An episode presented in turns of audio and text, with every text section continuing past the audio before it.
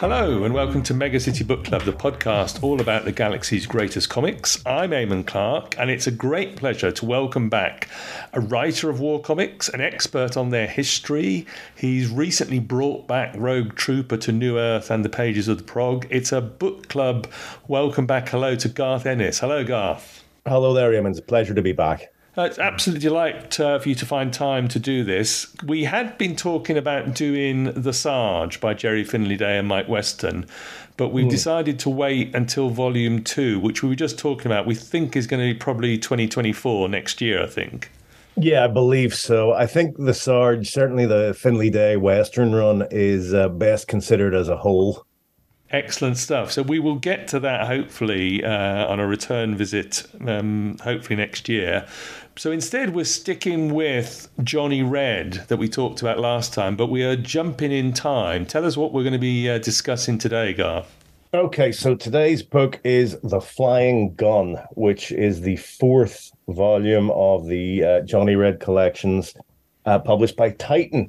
Uh, this came out a few years ago and it sees the beginning of John Cooper's run on the character uh, as regular artist. So, still by Tom Tully, I've got in front of me, which probably what you have, the hardback Titan from 2016. Uh, mm-hmm. Uh, Tom Tully, John Cooper, introduction, of course, by yourself. Mm. Um, collects stories that appeared in Battle Picture Weekly 200 to 238 from, we're in 1979. That's right. Yeah, um, very nearly the whole year's worth. I think it's it's probably about nine, ten months, something like that. And of course, we know that Dave Hunt was the editor of Battle. And um, as I say, if I remember correctly, Johnny Red debuts in Battle issue 100. Mm. And now we've jumped to issue 200, and editors we know have to shake things up from time to time to bring back readers, to keep readers, um, to get new readers. So for issue 200, it was quite a shake up for Battle, wasn't it? It really was. Um, you had the arrival, most obviously, of Charlie's War, uh, which had big implications for Johnny Red because uh, Charlie's War poached Johnny's artist, Joe Colquhoun. You had the arrival of HMS Nightshade, where the artist on the Sarge went over to draw that. Um, and you had a new direction for Johnny Red. Um, Dave Hunt, the editor, knew what he was doing. Johnny Red had been incredibly successful. It was the most popular strip in battle. It had uh, reached, uh, I think, in, in, terms of Colquhoun's work, something of a high water mark with the uh, Stalingrad storyline, which um, was an incredible portrayal of uh, the the suffering and endurance of the the citizens of Stalingrad during the battle. It introduces the Nina Petrova character. The artwork is simply phenomenal. And now Dave decides he's going to risk everything and put probably his best artist from his best strip on a completely new unknown quantity called Charlie's War. And he's going to replace Joe Colquhoun with John Cooper, very different kind of artist what they have in common is they're both great storytellers and they've both got a very strong sense of character. Hmm. Where they differ is Colquhoun is very much one of these detail kings. Um, he has a very strong uh, traditional illustrative style. Uh, he focuses on uh, all kinds of detail, everything from setting to character to hardware. Cooper is, I hesitate to use the phrase impressionistic, but he does tend to get ideas across with perhaps a more minimal use of his line. Uh, he'll give you a sense of something, a person, an aircraft, a vehicle, a building, and then he'll use the authority of his ink line uh, to, to to bring it across. So here's this risk Dave Hunt's taking, and what he does is he asks Tom Tully to write what he calls a fake ending uh, for the previous Johnny Red storyline, Colquhoun's Last, in which the strip doesn't exactly end, but it seems to come to a kind of a thematic conclusion during the Battle of Stalingrad. You get a kind of almost climactic dogfight with between Johnny's Falcon Squadron and Erich von Jürgen's Eagle Squadron of the Luftwaffe you get you, you get a strong sen- sense of things coming to a, an almost catastrophic head, and then it ends. And that is the point at which Johnny Red sort of starts over with its new artist and a new storyline. So I'll ask you about the storyline in just a moment. Um, I'll just say, you know, issue 200 as you say, Dave Hunt rolls the dice, takes some chances. But what an astonishing period for Battle, with Charlie's War and HMS Nightshade starting in the same issue, um, and of course Johnny Red going off on this uh, this new mission with a new artist. It's astonishing. Yeah, it's uh, it's something Pat Mills has always said. He's always uh, lauded Dave for having the editorial guts to take that chance, and of course it paid off. And you can imagine Dave reading Charlie's War and thinking what everyone thought, really, which is I've never seen anything like this in comics before.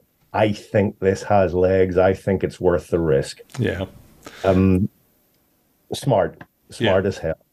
And what an astonishing thing that became. So we've done obviously we've previously had HMS Nightshade and of course the legendary Charlie's War we've done on the podcast. Let's stick them with Johnny Red, um, and we'll talk about Tom Tully again um, mm. because has he, as you say, having done this sort of false ending to the Stalingrad uh, story, he decides to send Johnny literally in a new direction, doesn't he? Yeah, he he begins uh, with what at first seems like business as usual.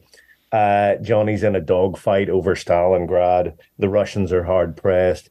Johnny's in strangely introspective mood. Actually, the, the first episode has him shooting down an enemy aircraft, a couple of them actually, and continuing to to pour bullets into one wreck because he's not really thinking about what he's doing. He's thinking about his past. He's thinking about his life. This is presumably how Johnny Red expresses himself with uh, high caliber gunfire. But um, what he's thinking about is how many of his friends have died, how many of their, their lives he's been unable to save, what his own life means at this point.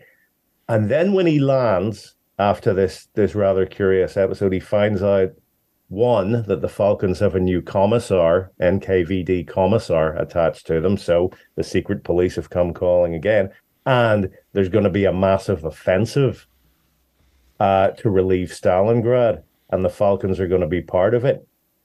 And then we find after a couple of episodes of that that in fact that's a red herring and what's really going to happen is Johnny's been given a new aircraft and a new mission and a chance to wipe the slate clean with the secret police. Uh, the new commissar, Rastovich, who I think is the best of all the, the nasty commissars who popped up in Johnny Red, is offering him a deal. He has to fly a single aircraft all the way across enemy territory to London, carrying a very special passenger, um, a Soviet diplomat, for um, top level talks with his allied opposite numbers in the UK, and then he has to fly him back again. And in return, Rastovich will burn the sizable file he has on Squadron Leader Redburn. So all he's got to do is, um, well, he's got to do is survive that little ordeal, and uh, the the slate should be wiped clean. And I noticed from your introduction, you you did point out one of the sort of slight problems of the previous formula, which was that the NKVD would not have just put up with him uh, and he's continuing sort of breaking the rules with Falcon Squadron. He would have been um, got rid of before then. Yes, he would have. There were uh, many opportunities for them to just quietly take him behind a wall and shoot him. His survival is put down to the fact that he gets results. Um, he's made Falcon, or he's helped make Falcon Squadron really the premier Russian fighter bomber unit on the Russian front. Also, of course, that there have been a couple of previous commissars who've messed with Johnny, and Tully has simply had circumstances take them out of the way. Um, uh, a random artillery shell. Uh, I think at one point a burst of gunfire not entirely under Johnny's control, but happening at just the right moment to giving it give him a little while longer. Uh, of course, the other the other aspect is that the, the Falcons commander, Colonel Yaroslav, known as Yaroslav, is is actually bent as a nine bob note, and he has all sorts of secrets of his own, probably the black market that he doesn't want uh, he doesn't want anyone finding out about. So you get a sense that he and Johnny are locked into a sort of mutual pact of survival. Um, you protect me from the NKVD. This is never stated openly, but it's if you join the dots, it's there. Uh, and I'll make you look good by making Falcon Squadron the best there is. And I mean, you, you, we won't talk too much about Rogue Trooper, but you know something about taking a formula and without doing too many spoilers, you know, having to change it. Tom Tully, as you say, decides to change things and almost um, I was sort of like reminded of, as I put in our notes, of Dredd going out on the Cursed Earth epic. He gets a new quest, a new mission. Mm-hmm. Yeah. Um, no, I'm. I'm not sure that the motivation for this would have been quite the same because, as far as I know, by the time of the Cursed Earth, Dredd was the most popular strip in the comic anyway. You had that Luna One story and and so on. Um, with Johnny Red, there is this question: How will the readers react to the new artist? It's not Colquhoun with his super detail and his fantastically rendered aircraft anymore. It's someone else. It's someone that we know battle readers like from the General Dies at Dawn, which is one of my favorites, terrific strip, and Dredger and various others. But this is Johnny Red. This is this is the jewel in the crown. How will people react? And Tully and Dave Hunt figure out that they really have to grab the readers by the throat straight away. And that's the purpose of this, as you put it, quest. The way I put it in the intro was he, he's taken off regular operations and sent on an adventure.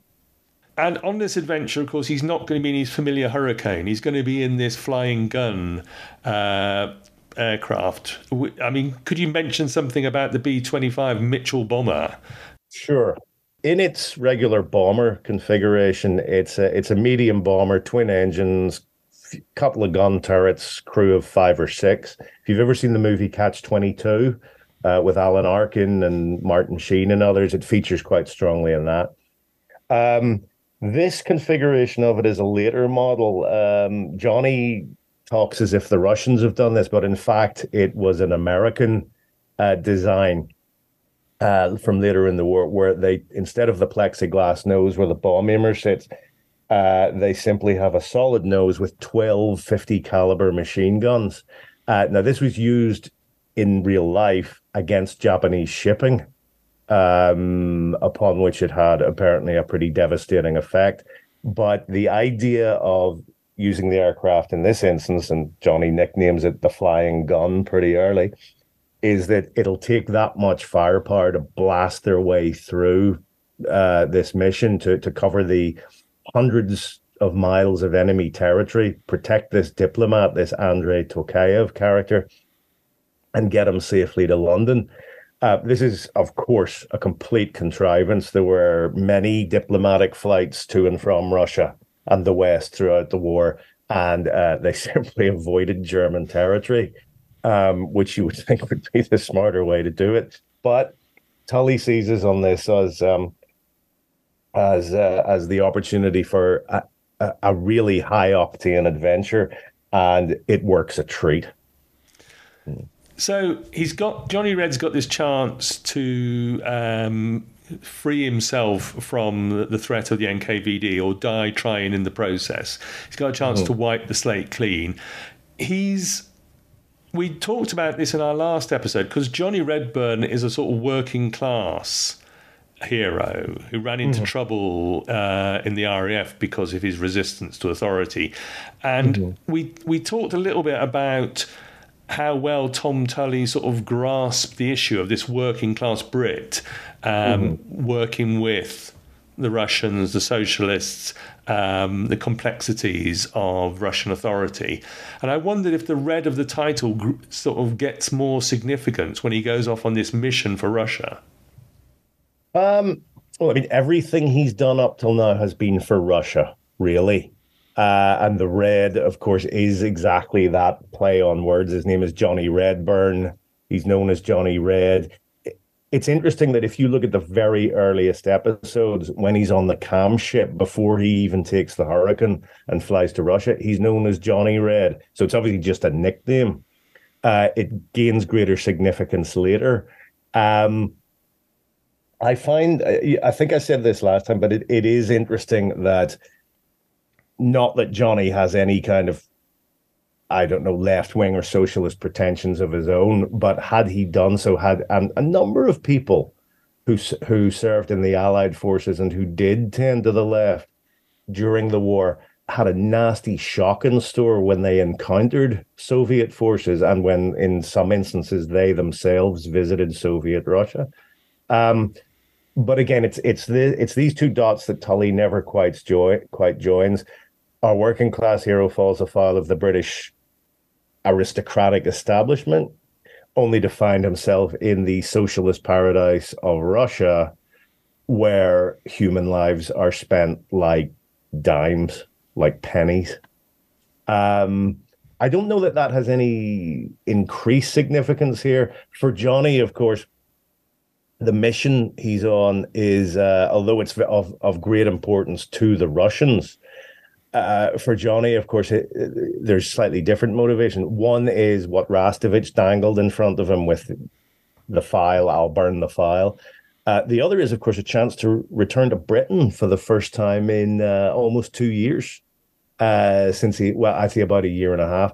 Uh, the country that whose armed forces rejected him, the country where his mother and father haven't seen him in forever. Um, it's there's a touch of the journey of discovery for Johnny. You know what's going on back home, and also at the back of his mind, might I stay when I get there? And I'm I'm going to suggest that this is before Charlie Bourne in Charlie's War returns home uh, to his working class roots in London. And, we, you know, without giving too many spoilers away, but obviously he does get back to Britain and he does get to visit his Liverpool roots. Mm-hmm. Um, and try and find his parents, which is, you know, a very moving and uh, touching sequence in this comic. Yeah, I at the time couldn't recall, and I can't recall now any scenes like it in in British comics where we see a character with with a home life. I think possibly uh, an old battle strip, the Bootneck Boy, might have played with the idea. There was the team that went to war where you saw the soccer team before the war. But this is the first time you really saw someone interacting with their family in a very meaningful way. And it is a touching scene, actually, because, of course, Johnny doesn't find his family intact when he gets to Liverpool. Liverpool is being bombed at the time by the Germans, and when he does find his mother in this instance, um, she's in a she's pretty much in a coma. Uh, so John and um, it it's actually what he thinks is going on there that uh, temporarily inspires him to want to stay. Um, of course, that can't be allowed to to last long. But it is interesting, as you say at the time. Charlie Bourne is yet to, yet to return home. Uh, Charlie's getting exchanging letters with his family, but we don't actually see them until um, in the strip until I think the following year. So I think Johnny Red was was the first to do something quite interesting here. I, yes, and I, you know I thought Tom Tully handled that very well. It's extremely touching. I mean, obviously we sort of want Johnny Red to get back in the cockpit and fight his way back to um, Falcon Squadron in the Flying mm. Gun. But those those moments in Liverpool where you see Liverpool, of course, suffering under bombing attacks, uh, powerful stuff from Tully, I thought. Yes, and it, it is. It is. I mean, again, for the character to to meet and interact with his mother like this, everyone has a mom. Everyone can relate to that what's interesting, of course, is as you say, this this can't really be allowed to stand. Uh, and pretty soon, with the um, the device of having Johnny wander into um, a cinema, don't know why that's running during a bombing raid, but never mind. Uh, visiting a cinema and seeing some uh, propaganda newsreels from the Russian front, and actually recognizing the Falcons in pretty rough shape, and understanding where it is he's really needed. Uh, that, of course, changes his mind there's something a bit funny going on here because, of course, Johnny can't have been away from from the Falcons for more than about a week. If you consider that the flight must have taken what a day and a half at the most, given that there's a little landing uh, stage of that, and then he's convalesced from the injuries he received. He's been in hospital for about a week. Uh, it's it's a pretty short time for the Falcons to have you know degenerated to the point that he thinks they have. But anyway, uh, in terms of how long the strip's been going, of course, we've been battle readers have been have been uh, seeing Johnny away from the Falcons for gosh several months now. And of course, so we do get that feeling like, gosh, it's time for Johnny to get back to his real home. He's been away for too long. Uh, fascinating stuff. Let me turn you to the artwork then. Let's talk about John Cooper. Um, mm. As you say, I think he was on the General Dies at Dawn before moving to this. Yeah. And you, again, in your introduction, you mentioned that initial surprise of finding that Joe Colquhoun has, has moved to Charlie's War. You've got a new artist how well does he sort of like manage the transition and take over as uh, you know doing the art duties on John on Johnny Red? Um, I think the flying gun helps him enormously because when we first see uh, Cooper on the strip, he I hesitate to say struggles, but his aircraft in particular, and maybe some of his settings and his detail, perhaps do suffer a little bit by comparison with Colquhoun. Uh, but of course, the story does exactly what it's supposed to do. It distracts us. It gives us a new setting and a new aircraft, the flying gun. Uh, it gives us just enough familiarity with the um, addition of uh, old comrades Rudy and Jakob to the crew, and it gives us uh, it gives us this fantastic running battle as the, the flying gun blasts its way across uh, German territory, um, headed across the the Baltic and the North Sea uh, towards Britain. So when we do come back to Russia uh, in the second half of this collection, and Cooper is handling more familiar territory, at that point, well, Charlie's War has taken off. Everybody loves it. It's probably vying with Johnny Red for the for the number one spot in battle at the time, and we've accepted Cooper as the artist. And in fact, he's been he's now been drawing aircraft uh, enough during the, the flying gun sequences that he's able to handle business as usual for the Falcons with with no trouble at all. And the strip, once we arrive back in Stalingrad, gets gets back to regular business in fine style.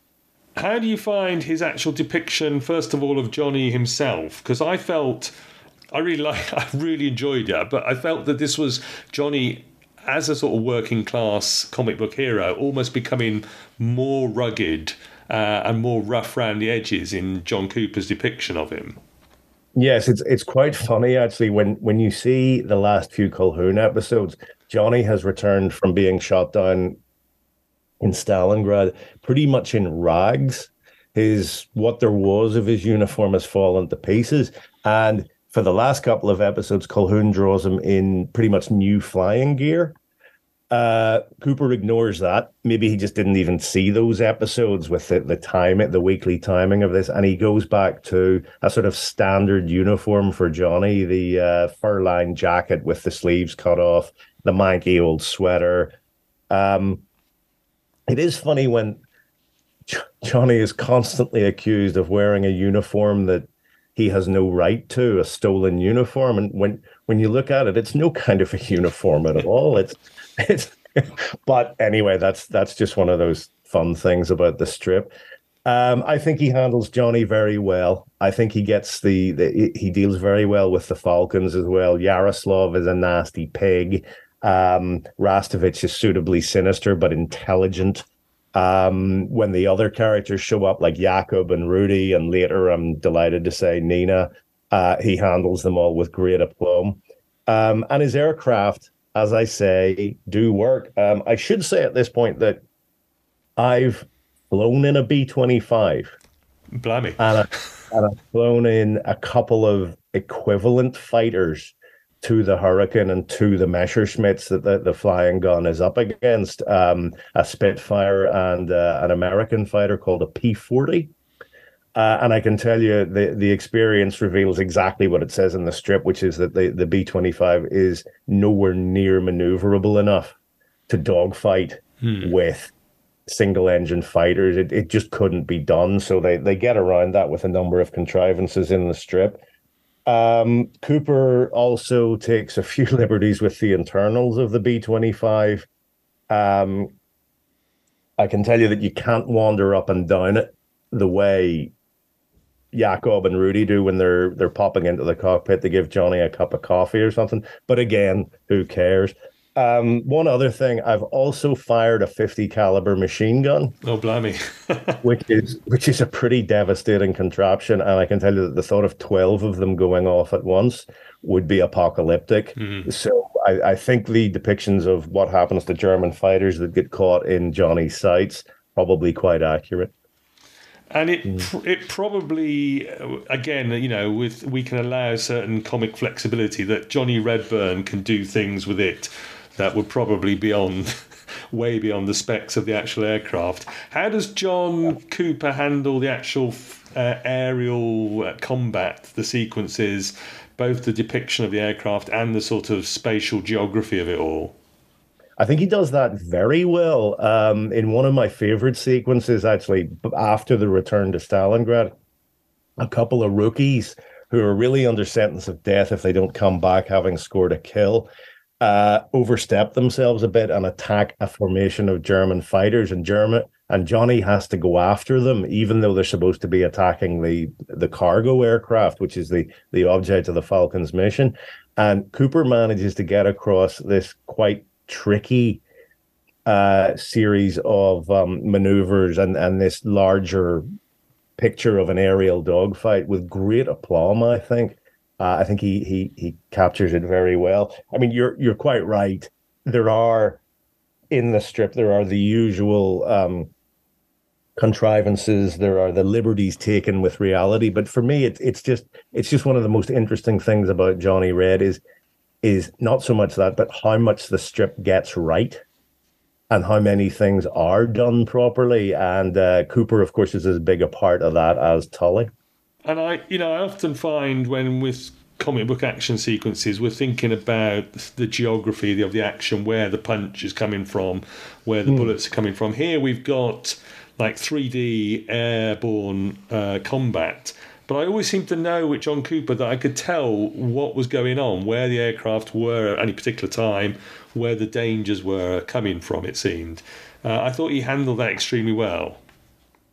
I agree. Um, it, there's one sequence where the flying gun, heavily damaged and escorted by Spitfires, having made it to the UK, is coming into land at uh, a British base during a German bomber raid. So you have a you have a number of different aircraft. You have the Spits, you have the flying gun, you have these German bombers, and then you have British aircraft all over the airfield, and uh, uh, through which Johnny has to kind of perform this uh, this incredible crash landing. And uh, Cooper takes us through it, no problem at all. At no point are you in any doubt. Um, I can tell you that uh, this this was a tradition in British comics, um, a very strong tradition of storytelling um, that I thought was at its strongest in battle action and 2000 AD. And I can also tell you that coinciding with the arrival of my generation in British comics was a generation of artists who had, uh, frankly, lost that. Um, who had been inspired, sadly, not by the kind of artists that we're discussing, but by a different tradition in comics. Uh, uh, in a way, this just made things worse because the scripts that by that people like myself and Mark Millar and so on were providing uh, weren't exactly worthy of great art but it did make a bad situation worse because you had people who uh, I think were inspired more by Bill Sienkiewicz and Simon Bisley and had learned all the wrong lessons from those guys. It would have been better, I think, for them to hang on to the traditions of Colquhoun and Cooper and Western and Bradbury and all the rest of them. But that's a sidebar. Okay, I mean, it's fascinating stuff. Um, I'll say that it's mostly black and white art. Occasionally, uh, Johnny Red obviously got the colour centre spread, I'm guessing. Yeah, that's uh, right. So we get some colour centre spreads, at, uh, double page spreads dotted through the book. Um, mm-hmm. As ever, strips would compete for that. Um, the Titan books, they're lovely hardbacks. Uh, I'm going to say that I suspect Rebellion's reproduction technology has moved on a little bit since they reproduced from the comic pages for this. Um, at times, some of the scans are slightly uh, squiffy, shall we say. But on the whole, I mean, it's a beautifully produced volume, isn't it? It is, it is, and I, I very much hope that uh, uh, that Rebellion will be able to uh, bring that technology to bear on Johnny Red before much longer, because of course this is as far as Titan got. You know, it's funny when you talk about uh, the Titan uh, books' efforts on on the battle material because they, there's a strange dichotomy there. On the one hand, it was great that someone was doing it at all. No one else was. Hmm. Uh, we have Nick Landau to thank for the uh, the uncensored Darkie's Mob volume uh, that appeared about 10 years ago. Um, no one else was in any hurry to do that. And in fact, Nick's um, people at Titan were telling him he shouldn't do it, or if he did it, it should go out censored. And Nick insisted that it went out in the form it did. So we have him to thank for that. On the other hand, the schedule was extremely erratic. Everything seemed to take forever. And then when they did get around to doing the book, sometimes they would try and rush them. And it's interesting you you, you bring up the flying gun in this instance because uh, editor Steve White uh, told me that he saw this book about to go to press in a pretty deplorable condition, and he stopped it then and there. And what you see now, rough around the edges though it may be, is at least legible. Mm. And does, I think, do the story as proud as could have been done at that time. Um, Steve saved the thing from going out in an up in an absolutely wretched state. So we have him to thank for that, and we have Nick to thank for the existence of these things in the first place. Yeah, and you know, again, we've talked many a time on this podcast about Titan collections and what wonders they've done over the years. So yeah, it is nice that we've got four hardback volumes of Johnny Red from them. Um, I just hope, as you say, that Rebellion will get to them at some point, and we'll start to see what their uh, AI technology and scanning can do. Mm. Before I ask you to pick some Grail pages from John Cooper's art, um, any other particular episodes or incidents or appearances of characters from this volume that you wanted to pick, uh, pick out for us? Well, I suppose um, I suppose I should highlight uh, the return of Nina Petrova to the strip. She's maybe just just about my favorite character in Johnny Red after Johnny himself. Uh, and it was great to see her back, especially in in the uh, under the circumstances in which she returned, where she saves Johnny's hide at just the right moment. Um, the f- the fact that uh, Tully was able to include uh, Nina and her Angels of Death, which are really just a fictionalized version of the real life Night Witches, um, I think he did a real service to the historical record there by introducing an audience of uh, young British boys to uh, to these real life characters of Russian women who helped fight the Nazis and who were uh, who, who fought against the Germans in the line uh, in gosh all kinds of roles, not just not just as air crew, but as tank crew, snipers, medics, you name it. Um, you know that's where I first first found out about uh, about these women, and it's it's um, it, it forms you know to this day a big part of my own work. So it's great to see Nina coming back. It's also interesting to see that Johnny's bargain with Rastovich about getting rid of the file and so on doesn't really work out the way he'd hoped. Um, Rastovich passes out of the strip at one point, but that particular Faustian bargain hasn't really worked out, and Johnny Johnny ends the volume more or less back to square one. Hmm. Um, the only other thing I would point out is that the very last story in the, the collection involves the return of Erich von Jürgen, who we uh, who we last saw shot down over Stalingrad and descending on his parachute, and we see him here in a Soviet gulag um, he escapes from it, but he's clearly having a bad time. He's been reduced to pretty much zombie like. uh, status uh, through their brutality, their cruelty. And it's interesting that a couple of years later, when von Jurgen returned in the strip, he wasn't the sort of fairly decent, semi chivalrous figure that we'd we'd known up to that point. Um, he, he was a he was as much a ruthless killing machine um, as any other villain Johnny ran across. Uh, now, Tully never made the point that it was probably the Gulag experience that turned him that way, but we can extrapolate and assume that this this story uh, illustrates effectively the fall of Erich von Jurgen. I should one final point. I should say that there's a great deal of stuff in this book that I hope to revisit one day in my own Johnny Red work and um, tie up a few loose ends. Von Jurgen would be one. Johnny's family back in Britain would be another. But crossing my fingers and hoping for the best that I do get to do that one day. There's something for us to look forward to, Garth. Uh, I hope you get to tell those stories. Uh, I do, as you say, I love the the sudden reappearance, the sort of dramatic reappearance of Nina, uh, who always refers to Johnny as the Red Devil, um, mm. is fantastic. And the way they treat the von Jurgen character uh, in the you know this final story is fascinating. Um, really, again, sort of touching on the whole war is hell, and you know introducing us to what we would then have called, I guess, shell shock as opposed to PTSD. But yeah, Fascinating stuff. Our listeners, of course, can't see the video call we've got at the moment. That once again, you are surrounded by some of your original art collection on the walls. Let's give you some more virtual art to collect and offer you the pages from this volume if they uh, still existed and we could afford them. Um, any particular favourites to pick out for us?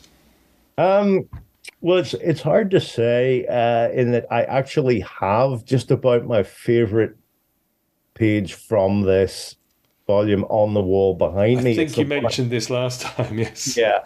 It's the one I talked about before, where uh, Johnny goes after these two rookies as they attack a, uh, a flight of Messerschmitts. Bad decision, as it turns out.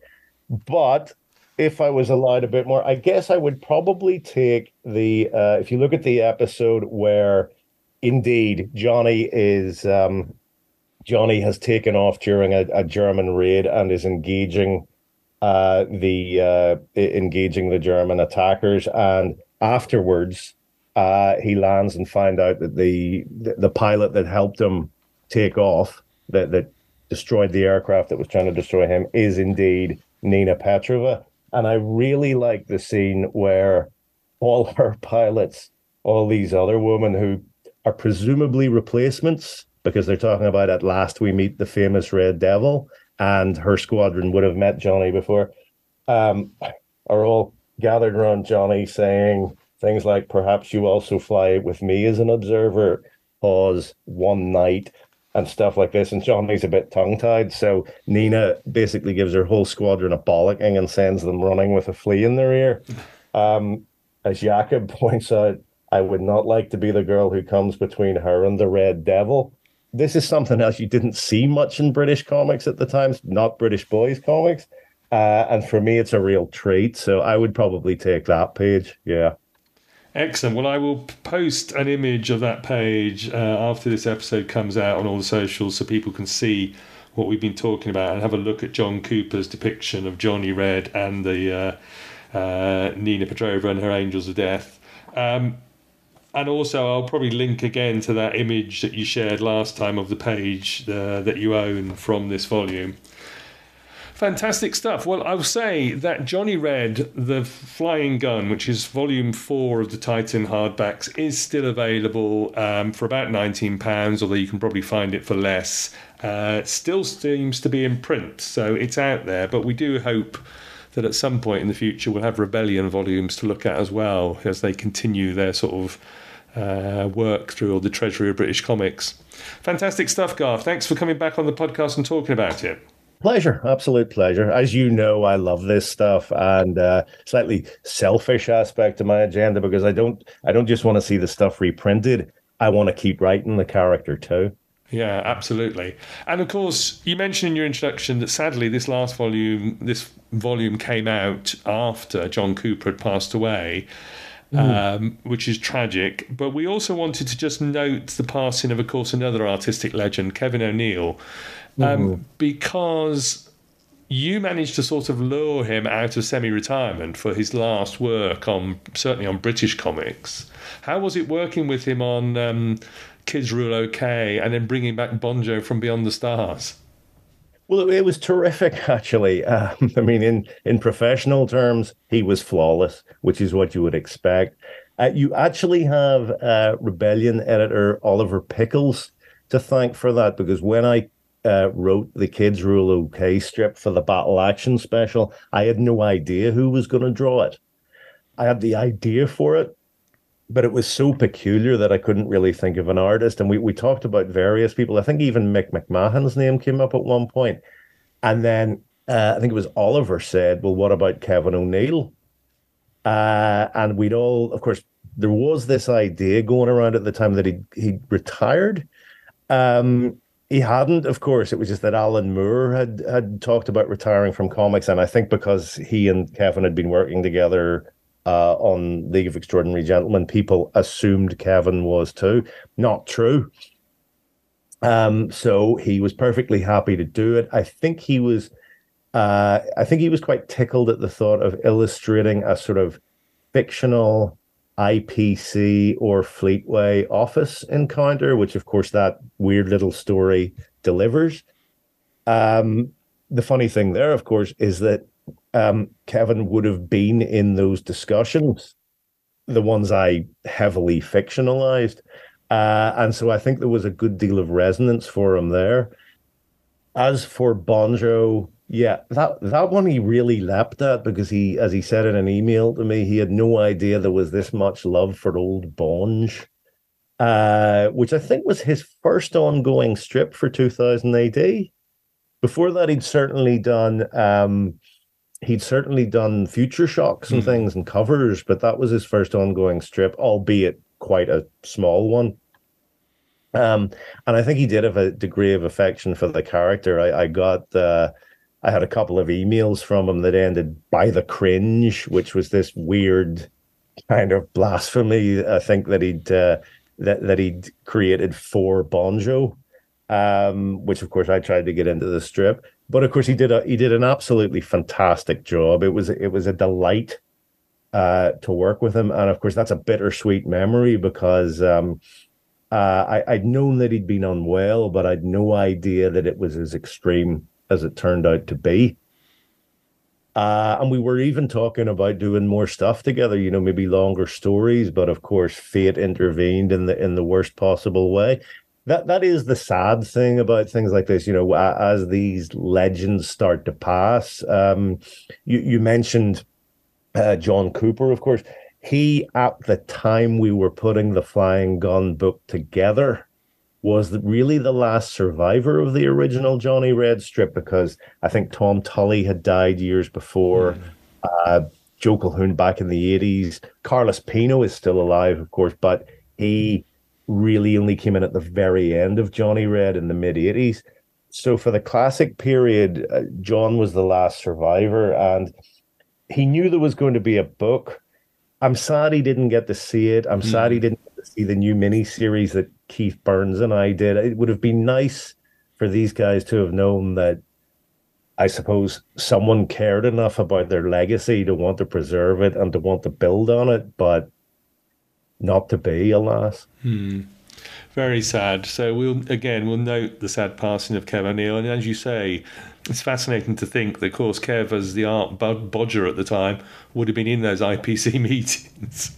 yeah, and in fact, I think um, uh, he he mentioned that this is probably quite well known, but that uh, before 2000 AD, Prog One went to press, he and Kelvin Gosnell were frantically bodging the art uh, at, a sort of last minute instruction from IPC management about what you could and couldn't show. Probably uh, the most obvious one, of course, is Bill Savage shooting the guy in the back. Hmm. Like that had to come out. Well, let's turn to stuff that's coming out in the future. In fact, coming out or starting to come out a couple of weeks after this episode drops at the end of May. Last mm. year, you did the Battle Action hardback special, incredibly successful, incredibly good. This year, you've got a five issue mini series, I think you called it. That's right. That's right. Um, I can give you the uh, the rundown here. Issue one HMS Nightshade by John Wagner and Dan Cornwell. Uh, Johnny Red by me and Keith Burns. Issue two, Crazy Keller, me and Chris Burnham. D Day Dawson, Dan Abnett and Phil Winslade. Issue three, Dredger by myself and John Higgins. Major Eazy by Rob Williams and Henry Flint. Issue four, Cooley's Gun, me and Stas Johnson. Death Squad, Rob Williams and PJ Holden. Issue 5, Hellman by me and Mike Dorey again, and Nina Petrova and the Angels of Death, written by Torunn Grønbekk and drawn by Patrick Goddard again. So that's this year's lineup. Fantastic. What a what a lineup of writers and artists you've got. Um, the first one, I believe, lands on May the 31st, and you're going to be at the Enniskillen Comic Fest first weekend of June as a sort of launch event for it, I believe. Yes, I believe uh, I believe that's the plan. Um, we we launched the battle action special last year, uh, first at Gosh and then a week later at uh, at Enniskillen, um, and it went tremendously well. I mean, the, the book went over well in, in just the way it was supposed to, and of course now we have now we have this second series. Uh, I'm I'm of course crossing my fingers for more, but um, yeah, it's it's it, we've been talking about Johnny Red. There there is another short by myself and Keith. Uh, I mean, I think he's a, a, more than worthy successor to to Joe and John and the fantastic work they did on Johnny Red. Uh, I got his inked pages in the other day. They're being colored right now. Of course, they look gorgeous. Fantastic news. So, do get behind this year's Battle Action uh, mini series. And of course, if you can, get to the Enniskillen Comic Fest uh, for the launch. Of course, the Comic Fest organised by our mutual friend Paul Trimble, who put mm-hmm. us in mm-hmm. touch as ever. And thanks again to Paul for that. And I'm uh, hoping to be there. So, I look forward to seeing you. Yeah, you too. Um, I think it'll be quite well attended by the creative team. I think John Wagner and Rob Williams are also coming, and also Keith Burns and Mike Dorey, Paddy Goddard, uh, Stas Johnson will be there, uh, PJ Holden, and um, yeah, I believe. Uh, have I missed someone? Dan Cornwell. Dan Cornwell, yes. So that's um, that's that's a majority of the writers and artists on the on the book. Uh, so we will see you there. Fantastic stuff. See you there. So, thanks again to you, Garth, for coming back on the book club to talk about some more Johnny Red. And we look forward to doing uh, the Sarge. Yes, indeed. I will see you for the Sarge. Cheers. And thank you to everyone for listening to Mega City Book Club. As ever, find all the links, including links to the Enniskillen Comic Fest at megacitybookclub.com. Follow the podcast on Facebook, Instagram, Mastodon, and the 2000 forums, or email me mcbcpodcast at gmail.com if you've got any comments or questions or a book of your own that you want to come and talk about. So until next time, when we're passing judgment on another great book, it's goodbye from me and. Goodbye from me. Cheers.